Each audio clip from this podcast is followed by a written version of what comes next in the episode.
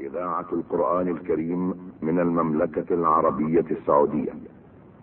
سؤال على الهاتف. ضيف البرنامج فضيلة الدكتور عبد الكريم بن عبد الله الخضير. بسم الله الرحمن الرحيم. الحمد لله والصلاة والسلام على خير خلق الله محمد بن عبد الله وعلى آله وصحبه ومن والاه. أما بعد فالسلام عليكم ورحمة الله وبركاته ومرحبا بكم مستمعينا الكرام. إلى لقاء جديد في سؤال على الهاتف حيث يسعدنا ويشرفنا أن نستضيف فضيلة الشيخ الدكتور عبد الكريم بن عبد الله الفضيل وفقه الله. فمرحبا بكم فضيلة الشيخ وأهلا وسهلا. حياكم الله وبارك فيكم وفي الأخوة المستمعين. وبكم حفظكم الله. فضيلة الشيخ هذه سائلة تقول ما حكم حضور حفلات الزواج التي يكون فيها شيء من التبرج والتعري؟ آه، هل هو محرم؟ هل يجوز لها أن تحضر مثل هذه الحفلات؟ الدعوة في وليمة العرس واجبة. إذا لم يكن ثم منكر. نعم. إن كان هناك منكر لا يستطاع تغييره فلا يجوز الحضور. فلا يجوز الحضور لأن مشاهدة المنكر من غير باختيار المكلف ولا يستطيع الإنكار لا يجوز بحال تقول فضيلة الشيخ حتى لو كانت قريبة جدا مثل أن تكون أخت لها. إذا وجد المنكر فلا تجوز الإجابة ولا يجوز الحضور وكان أقرب الناس نعم. الصحابة رضوان الله عليهم رجعوا من وليمة العرس لما رأوا الجدر قد سترت نعم. رأوا الجدر قد سترت بالأقمشة رجعوا ولم يجيبوا هذه الدعوة. فضيلة الشيخ سؤال الأخت الآخر تقول إنها ذهبت إلى مستوصف الأسنان. لمعالجتها وضعت بنجا وكانت متوضئة فهل يؤثر هذا البنج على الوضوء أم لا؟ لا أثر. لا أثر له. على ما دام الوضوء كامل نعم. والبنج والبنج آه، آه، موضعي. نعم. لا يغطي العقل. نعم. وتدرك معه التصرفات بحيث لا يخرج شيء مما ينقض الوضوء نعم. وهي لا تشعر فلا أثر له على الوضوء. نعم. جزاك الله خير. حفظك الله. أثابكم الله فضيلة الشيخ ونأخذ هذا الاتصال.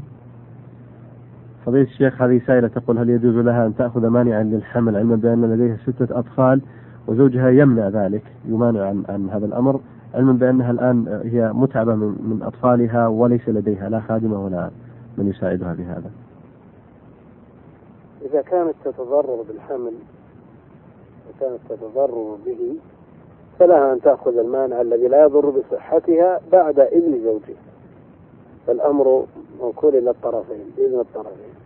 لا يجوز للزوج أن يجبرها وليس لها أن تستعمل المانع من غير إذنه. فالولد آه، مشترك بين الأب والأم. شريطة أن يكون هذا المانع لا ضرر فيه. وأصل الجواز مربوط بضرر الأم. إذا كانت تتضرر بالحمل فلها أن تأخذ المانع. وإذا كانت لا تتضرر فالمانع خلاف.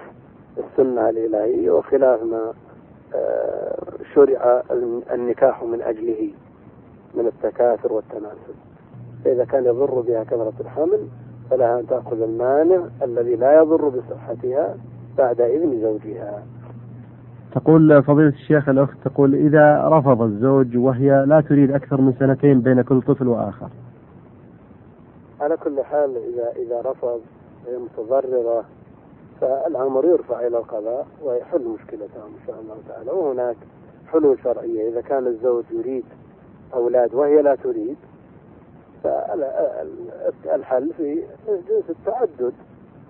أخو الزوجة تنجب له أولاد وهي ما دام تتضرر لها أن تطالب برفع هذا الضرر. الضرر تجب إزالته. نعم. شيخ هل هل يعني من الحلول أنه آه، يعني يبحث عن طرف ثالث بحيث يكون مقنع للزوج وبالتالي آه، يعني يمكن أن يحل مثل هذا الإشكال؟ في جميع ال- ال- المشاكل بين الأسر وبين عموم الناس إذا وجد من يصلح بين الطرفين ممن له كلمة على على الطرفين أو على أحدهما فهذا من الإصلاح من إصلاح ذات البين الذي جاء الوعد عليه نعم. أثابكم الله فضيلة الشيخ. نأخذ اتصال آخر. فضيلة الشيخ هذه سائلة تقول أنها متزوجة وعندها شقة تسكن تسكن مع زوجها وأهل زوجها يريدون أن أن أن يعطوا مفتاح هذه الشقة ومفتاح الغرف التي فيها فهل لهم حق في هذا؟ علما بأن زوجها يعني موافق على أن يأخذ الأهل هذه المفاتيح. وهي تقول هذه خصوصياتي ولا أريد أحد أن يطلع عليها. حاجاتها الخاصة لها أن تغلق عليها. لا يطلع عليها أحد. وليس لأحد أن يلزمها بأن يطلع على أمورها الخاصة. فحاجاتها لها أن تغلق عليها ولا تعطي مفتاح أحد. أما إلا إذا رأت أن المسألة سوف آه، يكون لها آثار وأمور أعظم مما يترتب على ذلك ورأت أن من المصلحة أو رأى زوجها أن من المصلحة أن تعطى أمه مفتاح. أبوه وما أشبه ذلك بأمر من الأمور فلا مانع حينئذ بإذنهم الحاجات الخاصة التي لا يحب الإنسان أن يطلع عليها غيره له أن يحبس غيره عنها ولا يطلعهم عليها فهذه أسراره نعم. ولا يلزم بأن تكون أسرارهم آه، يطلع عليها غيره نعم. فضيلة الشيخ أيضا السائلة تقول إن زوجها يصلي أحيانا ويترك أحيانا أخرى. تقول أنبهه على هذا ثم يتكاسل ويترك الصلاة آه، ولا ولا يفعلها. تقول ما ماذا أفعل مع مثل هذا الزوج؟ حفظكم الله. علما بأن لديها أربعة من أبناء آه، هذا الزوج. هذه الصحيحة ما يدل على كفر تارك الله. العهد الذي بيننا وبينهم الصلاة فهذا قد كفر. بين المرء وبين الكفر أو الشرك ترك الصلاة. نسأل الله السلامة والعافية. ترك الصلاة من عظائم الأمور. من عظائم الأمور. عليها أن آه، آه، تشد عليه في هذا الأمر. تبين له الشرعي والنصوص الشرعية.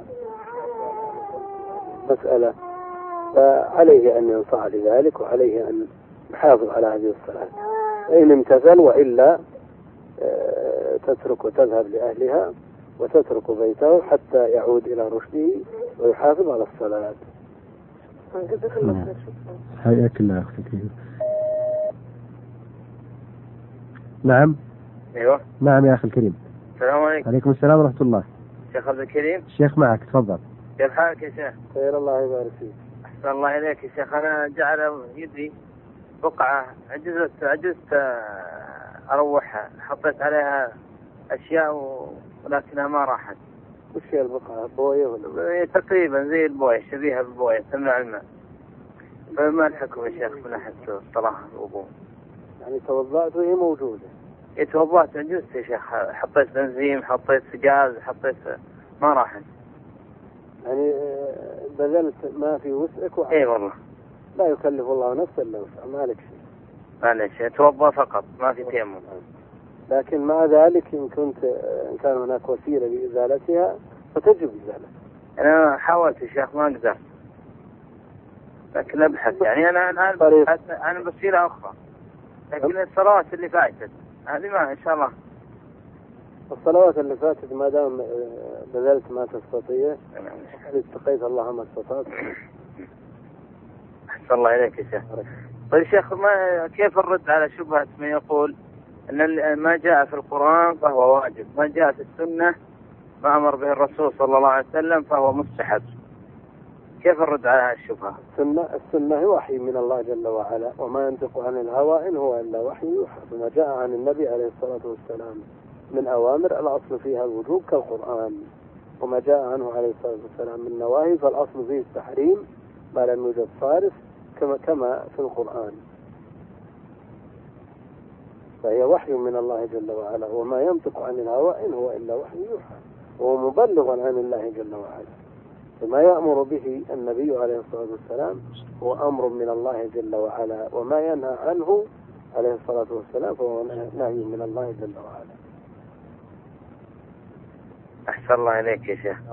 بارك الله حياك الله يا أخي الكريم. أهلا وسهلا. نأخذ اتصالا آخر. نعم. نعم. السلام عليكم. عليكم السلام ورحمة الله. أخبرك يا شيخ أني أحبك في الله. شيخ عبد الكريم الخاطب كريم نعم. وعليكم السلام ورحمة الله وبركاته. أخبرك يا شيخ أننا أحبك في الله. حبك الله الذي يحبك في سؤال ما الواجب على الفرد المسلم عمله تجاه من يستهزئ من الكفار؟ بالرسول صلى الله عليه وآله وسلم. الذي يستهزئ بالنبي عليه الصلاة والسلام من المسلمين هذا مرتد. نسأل الله السلامة والعافية. فتعتذروا قد كفرتم. والاستهزاء بالنبي عليه الصلاة والسلام أو بشيء من سنته كالذي يستهزئ مثلا باللحية أو بقصر الثوب أو بشيء مما جاء عنه عليه الصلاة والسلام هذا خطر عظيم بالنسبة للمسلمين. وأما بالنسبة للكفار فبالنسبة لهم لا يستبعد الكفر ذنب وقد حصل الاستهزاء به ورمي بالنقائص. وقيل عنه ساحر وقيل مجنون وقيل عنه من قبل الكفار. لكن على المسلم الذي يستطيع أن يردع هؤلاء الكفار يجب عليه ذلك. لا يجوز له أن يسمع النبي عليه الصلاة والسلام وهو يسب ويقع الكافر في عرضه ويسكت. نعم. لا يجوز له بحال إذا هذا إذا كان يستطيع التغيير فمن استطاع التغيير عليه أن يغير غيرة لله ولرسوله عليه الصلاة والسلام. وهناك وسائل وطرق آه، ذكرها أهل العلم في كيفية هذا التغيير. وشيخ الإسلام رحمه الله تعالى كتاب عظيم في الباب اسمه الصارم المسلوم المسؤول على شاتم الرسول. وبهذه المناسبة وما يثار حول النبي عليه الصلاة والسلام في هذه الأيام هذا مما يدعو المسلمين إلى النظر في سيرته. فكثير من الناس في غفلة تامة عن سيرة النبي عليه الصلاة والسلام وعن خصائصه وعن شمائله ومعجزاته عليهم أن ينظروا في هذه الأمور لتزداد محبته في قلوبهم ولكي يتسنى لهم أن يتبعوه عن قناعة فكثير من الناس يتعبد ولا يعرف عن الرسول شيء. فكيف, فكيف تدخل محبته عليه الصلاة والسلام القلوب وهم في إعراض تام عن سنته وعن سيرته وعن شمائله وأوصافه وخصائصه؟ لا تتم هذه المحبة إلا بمعرفة ذلك. ومحبة النبي عليه الصلاة والسلام آه، شرط في صحة الإيمان لأنها تحقيق لشهادة أن محمدا رسول الله. فاتباعه من آه، من محبته. اتباعه من محبته ومخالفته عليه الصلاة والسلام. في أوامره وفي نواهيه عليه الصلاة والسلام. هذا دليل على عدم محبته. لأن المحب يتبع محبوبه. فإذا أحب النبي عليه الصلاة والسلام أو ادعى محبة النبي عليه الصلاة والسلام فلينظر في عمله. إن كان موافقا لما جاء عنه عليه الصلاة والسلام فهو صادق في محبته. وإن كان مخالفا لما جاء عن النبي عليه الصلاة والسلام فهو كاذب في دعواه. كاذب في دعواه. يعني على المسلم أن يحب النبي عليه الصلاة والسلام أكثر مما يحب نفسه فضلا عن غيره من ماله وولده والناس أجمعين. فالنبي عليه الصلاة والسلام قال لا يؤمن أحد حتى يكون أحب إليه من والده وولده والناس أجمعين. وقال عمر رضي الله تعالى عنه إنك لأحب الناس إلي إلا من نفسي. فقال بل ومن نفسك يا عمر. فقال عمر رضي الله تعالى عنه ومن نفسه فقال عليه الصلاة والسلام الآن يا عمر. فعلينا أن نحب النبي عليه الصلاة والسلام أشد مما نحب أنفسنا وأولادنا وأموالنا. وكثير من المسلمين بل جميع المسلمين يقولون ذلك. لكن إذا نظرت في تصرفاتهم وأفعالهم رأيت أن هذه مجرد دعوة فمجرد ما يطلب الولد من أبيه ما يغضب النبي عليه الصلاة والسلام يلبي طلبه هذا قدم ولده على آه، محبة النبي عليه الصلاة والسلام. تعصي الإله وأنت تزعم حبه هذا لعمري في القياس شنيع. لو كان حبك صادقا لأطعته. إن المحب لمن يحب مطيع. فعلينا أن نعرض أعمالنا على ما جاء عنه عليه الصلاة والسلام فإن كانت موافقة فمحبتنا له صحيحة. ودعوانا لها ما يدل عليها من البرهان العملي. وإن كان خلاف ذلك فمحبتنا ناقصة بقدر هذا النقص والله المستعان. جزاك الله خير يا شيخ. الله يحفظك ويطول بعمرك على زوج عمل صالح. الله يحييك يا أخي. عليكم السلام ورحمة الله وبركاته. اخذ اتصال آخر. نعم. السلام عليكم. عليكم السلام ورحمة طيب، الله؟ تفضل الشيخ السلام ورحمة الله وبركاته. عليكم ما حكم حضور الرجال لحفلات الزواج التي أصبح من المعتاد فيها؟